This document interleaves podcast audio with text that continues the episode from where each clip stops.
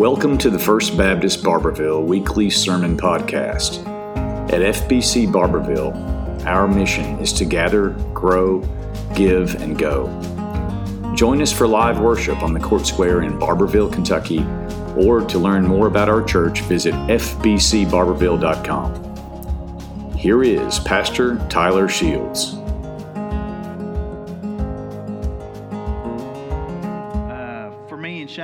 Both, we, we certainly appreciate our church family uh, more than we can say. We appreciate you all so much and your love and encouragement.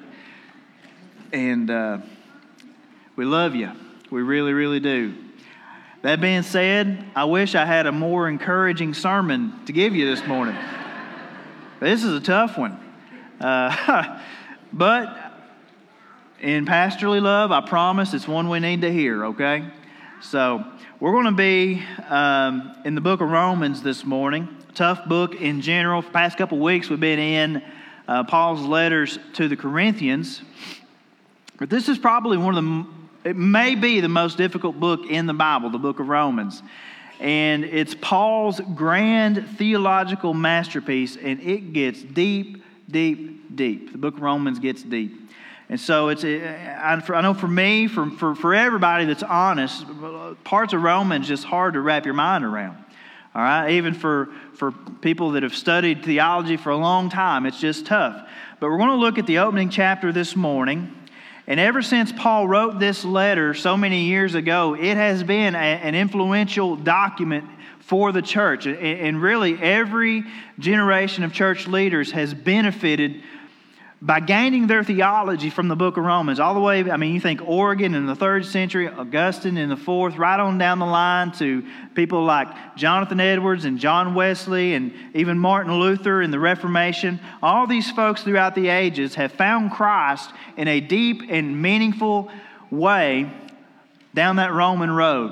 All right, so this morning in the, in the first chapter, we're going to look at what Paul says, and he hits us pretty hard. This is kind of interesting. Paul, when he was sitting there in Corinth, remember this immoral, ungodly place, just surrounded by immorality. Paul is sitting there in Corinth, where we've been, writing the letter to the Romans. And surrounded by all of this depravity, Paul really wastes no time getting into a very deep discussion about man's sinfulness, right? Because it's all around him. And in great detail, Paul lays out the many sins that humanity has fallen into. And, and I'll be honest with you this morning, for the past 2,000 years, not a lot's changed. When you read through the words that we're going to read through this morning, you're thinking, man, this seems like this was in the headlines last week, right?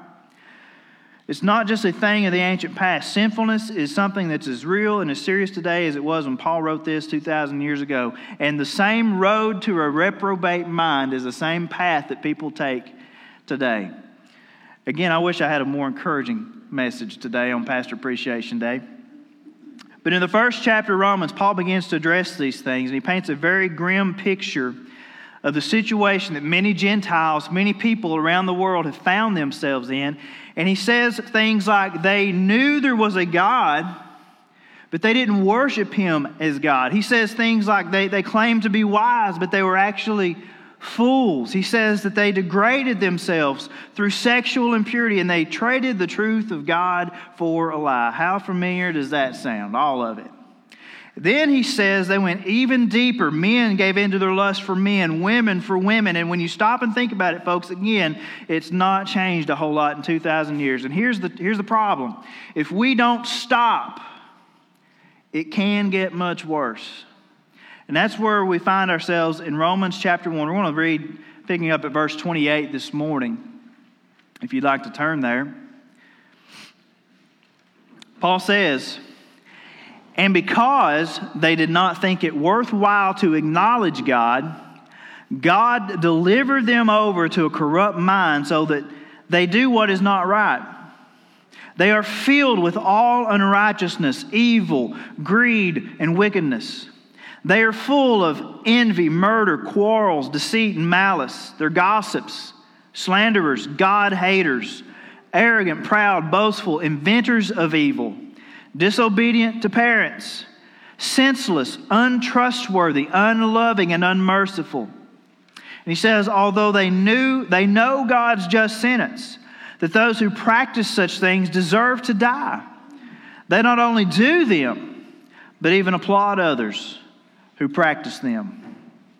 Now, normally, I know when we talk about the language of deliverance and being delivered, that's usually in a positive light, right? God delivering us from our sins, delivering us from our darkness, delivering his people from their oppressors. But here, Paul uses this language in a negative light three different times in the sense that God is delivering sinful man over to a, an even deeper level of their own desires. And so in, in verse 24, we didn't read this, but in verse 24, he first delivers them over to the desires of their hearts to impurity. Secondly, in verse 26, to disgraceful passions. And thirdly, in verse 28, we read to a corrupt, depraved, or some translations even say a reprobate mind. And so, to give you an idea of what this phrase to deliver over or to hand over means, uh, it, it's actually used a lot throughout the New Testament. For example, the Gospels use this language several times, even speaking of Jesus. It, the Gospels say that Jesus was handed over or delivered over to who? The Sanhedrin, those people that, that hated him by Judas. He was then delivered over by the Sanhedrin to Pilate to be judged. He was delivered over or given over by Pilate to that bloodthirsty crowd. And then he was delivered over or handed over to the Roman soldiers for his scourging and his crucifixion. Then another time this word's used, it says Jesus finally gave up or delivered over his own spirit to death. And so that's kind of the picture that Paul's saying here. And he's saying that, that there's an active role that God is taking. It's not just this passive thing, but God is taking an active role in allowing people to chase their own wicked desires. Uh, and while God, listen, I know you can attest to this in your own life, there's a lot of times God protects us in His grace, right? He, he shields us from things. He protects us. But man, when you want to run from God as hard as you're running and you want to chase these sinful things, God, because He is a just God, sometimes has to hand you over or deliver deliver you over to the things that you actually want. And if we continue to do this, God will do just that. Dr. John Phillips says Paul depicts three downward steps into what he calls downright paganism. He says, first, there is a willful blindness, a deliberate rejection of the truth. This is followed by wicked beliefs of either a rationalistic or religious nature, and these in turn lead to wanton behavior. That's what we just read about this morning. And so this morning, if, if that's the road to reprobation, I think we need to talk about the road to redemption. If this is how we get there, what do we need to do to avoid this type of situation? The first thing is I must acknowledge God's being. I know this sounds very foundational, but this is truly where it all starts. In these closing remarks in chapter 1, Paul says they did not think, they did not consider it worthwhile to acknowledge God. And that's, again, this is the foundation where all of this starts, is acknowledging God. All of these problems, all of these sins, they start uh, in your mind long before they ever become an action, right? It starts in accepting the reality of a God that is out there. And not just accepting his existence, folks, but accepting that God is who the Bible says he is. That he alone is God. That he alone is creator and king and ruler of this universe. And there's no other God besides him. Paul tells us this is where sinful man first missed the mark. He says they traded the truth of God for a lie and they worshiped and served the created things rather than the creator. And this is why, when God, so long before even Paul gave Moses the Ten Commandments, what did he first say to Moses? He said, I am the Lord your God. I am the Lord your God who brought you out of the land of Egypt. Do not have any other God besides me. And not only that, he, he doubled down. He said, Don't even make an idol for yourself or even anything that may lead your heart away from me. I'm a very jealous God. Paul says they did not think it worthwhile to acknowledge God. This is exactly what Dr. John Phillips calls the willful blindness. Even though they know what the truth is, they willfully turn a blind eye to God's existence and God's authority. And that is a trap that we too, church, must avoid from falling into. We have to guard our minds and, and, and, and live like there's a God do you realize that sometimes we even fail in, in living like there is a, a holy God up there, that we are His people, that we have been redeemed? We must not trade His truth for a lie, which means that we can't just live like we're pretending God does not exist. Do you understand that's, that's exactly what an unbelieving world cannot wrap their mind around? Is Christians who live like there is no God. We certainly can't turn a blind eye. One author says this as many missionaries point out that the heathen knows more than we think. They know there is a God. There are no atheists among heathen tribes. There has never been discovered upon earth a tribe of people, however small or depraved, which has not believed in some kind of God or had some system of worship. They say the heathen found in so called primitive tribes know they have sinned. And when a Christian comes to them and talks about sin, he often finds ready acknowledgement that this is true. The heathen seem to know that their sins must be punished, and they seem afraid of that punishment. They seem afraid of death, as most men are. They know that sin must be atoned for, and they seek ways of appeasing their angry deities or angry deity. Isn't it ironic that the more that we know, or the more that we think we know, the more eager we are to deny this fundamental truth that there is a God that exists, claiming to be wise, they became fools, Paul says. Let us never fall into this trap. Certainly, let us never reject God's truth blatantly and willfully, regardless of how it challenges us Regardless of how it challenges the status quo of our culture or our society, we have to acknowledge God's being, live for Him, worship Him, obey Him, and follow Him. And secondly, if I'm going to avoid being delivered over, I must affirm godly beliefs. Paul talks about two different things that make up the character of this depraved person he's describing. One list is this thing that people are, these things that people are filled with, things like unrighteousness and evil and greed and malice and envy and so on and so on. The other list is things that people have become, things that they are, or actually things that they're starting to do. And so when a person willingly turns a blind eye to the existence of God, that He's there, that He's on the throne, and they refuse to acknowledge His kingship and authority over their lives, God delivers them over to a wrong way of thinking, a wrong way of believing because they have no foundation, or the foundation that they do have is, is ungodly. And so, whatever theology or belief that they have now, it's, it's, it's messed up. And so, the way that they think, the, the worldview that people have when they get to this step, it, it's shaped by these sinful character flaws that Paul's describing, like envy and greed and all these other things. This is exactly why you can take two people from the same place, sometimes even the same church, with similar backgrounds, similar experiences, and one can look at a situation. Let's just use this one for example because we're going to talk about it today the right to life. One can take that, that thing and they can form a godly opinion about that, while the other person can look in the same situation, can look at the same exact thing through a very warped view of the truth and come up with a totally different reaction. If we fail to uphold God's truth as the truth, and we refuse to fight for and stand up and teach and proclaim God's truth, folks, God will have to deliver us over to these ungodly passions because these things are rooted somewhere, right? It's rooted in some of these things that, that Paul's describing, like selfishness or greed or something else. Paul says this is the place where people justify sexual immorality. That this is the place where people justify homosexual relationships. This is the place where, where, where, as Paul says, we exchange the truth of God for a lie. And we actually begin to believe the lie over the truth. How familiar does that sound? Have you watched the news lately? What in the world are we supposed to believe?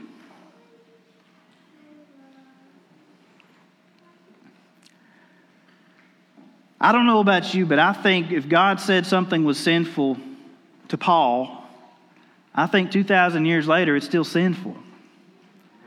I think if God said this is immorality and this is murder, then this is still immorality and this is still murder, regardless of how society has changed or what new label they want to put on it. So we have to know the truth. Church, this is why we have to be in the Word until the Word is into us and take a stand up on what God says. Lastly, we move from acknowledgement and affirmation to application. This is where it gets tough. I must also apply godly behavior. This is where Paul says the road to reprobation starts coming to an end. And it's also why we must begin by guarding our very thoughts because if you, if you allow these thoughts to progress and to go on, those thoughts will eventually become your deep rooted beliefs. It'll become your personal theology. Those beliefs will eventually become your behaviors. And very quickly, most people say within two weeks, those behaviors become a habit, and that habit becomes your character as a person.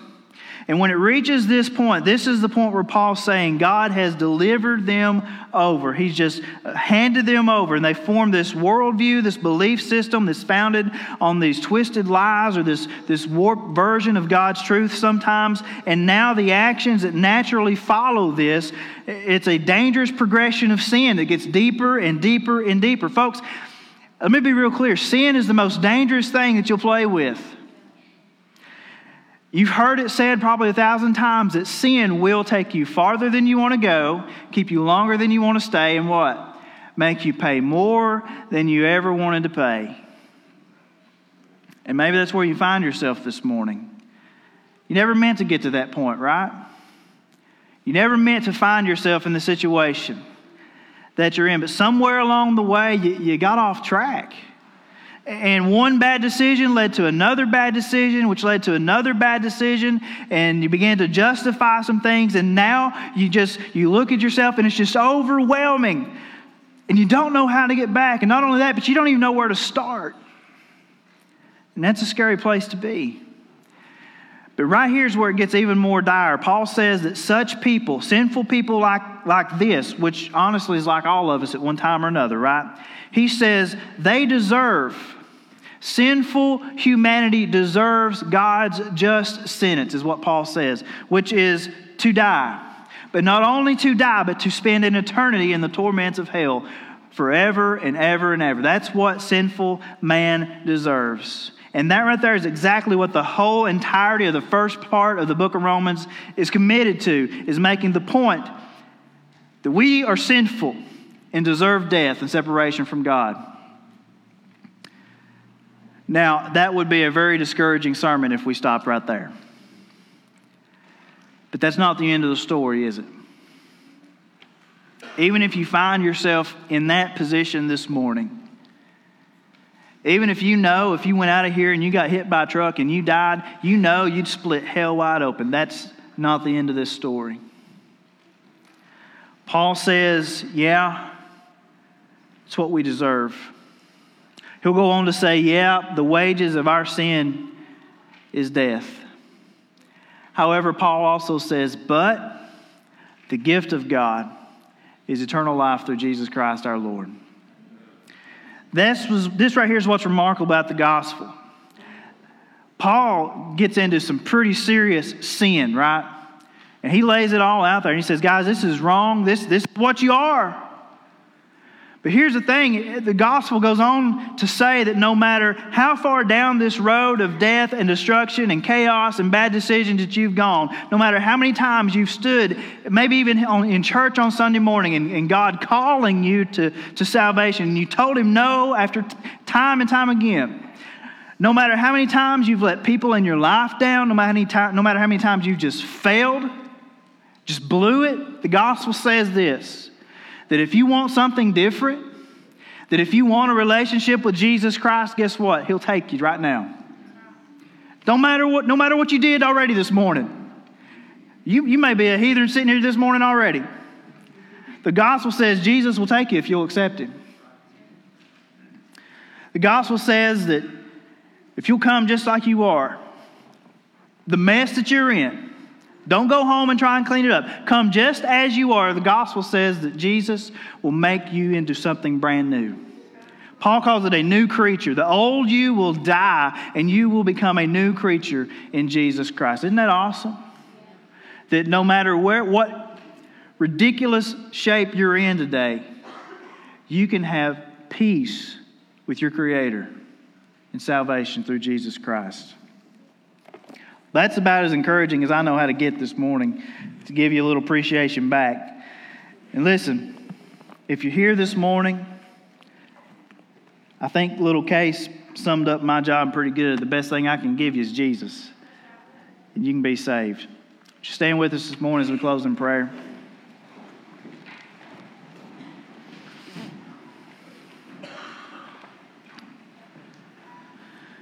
Father, this morning we, God, we come to you just like we are. God, your word is so sharp. And God, if we were to honestly read through what Paul's saying here, God, maybe there is someone that is that immoral, struggling with those kinds of what we consider big sins. God, right in the same line, Paul says they're gossips, they're slanderers they're disobedient to their parents. Lord, that don't seem like such a big deal. But God, even that sin put Jesus on the cross. Even that sin separates us from a holy God and causes us to need your salvation. And Lord, if there's someone here that has sin in their life and they, they need to repent from that, God, I pray this morning you just give them the, the boldness to do that. God, for someone who needs Jesus this morning and needs to be saved, I pray they'd come and make that decision this morning. And God, if we're good, I pray that we would just celebrate the fact that Jesus saved us from all of that. And we thank you, Lord. We thank you for the salvation that we have through your Son. In his name we pray. Amen. This morning, if you need to come and pray, you need to talk to Pastor Shane or myself or share a decision with us, why don't you come as we sing? Listen, don't go home and try and make everything right. Do what this song says come just as you are this morning. Thanks for listening to the weekly sermon podcast. Please subscribe, but also join us live in person on the Court Square in Barbourville or find us on YouTube by searching FBC Barbourville, on Instagram at first underscore Baptist underscore Barbourville, on Twitter at Barbourville FBC, or on our Facebook page, First Baptist Barbourville.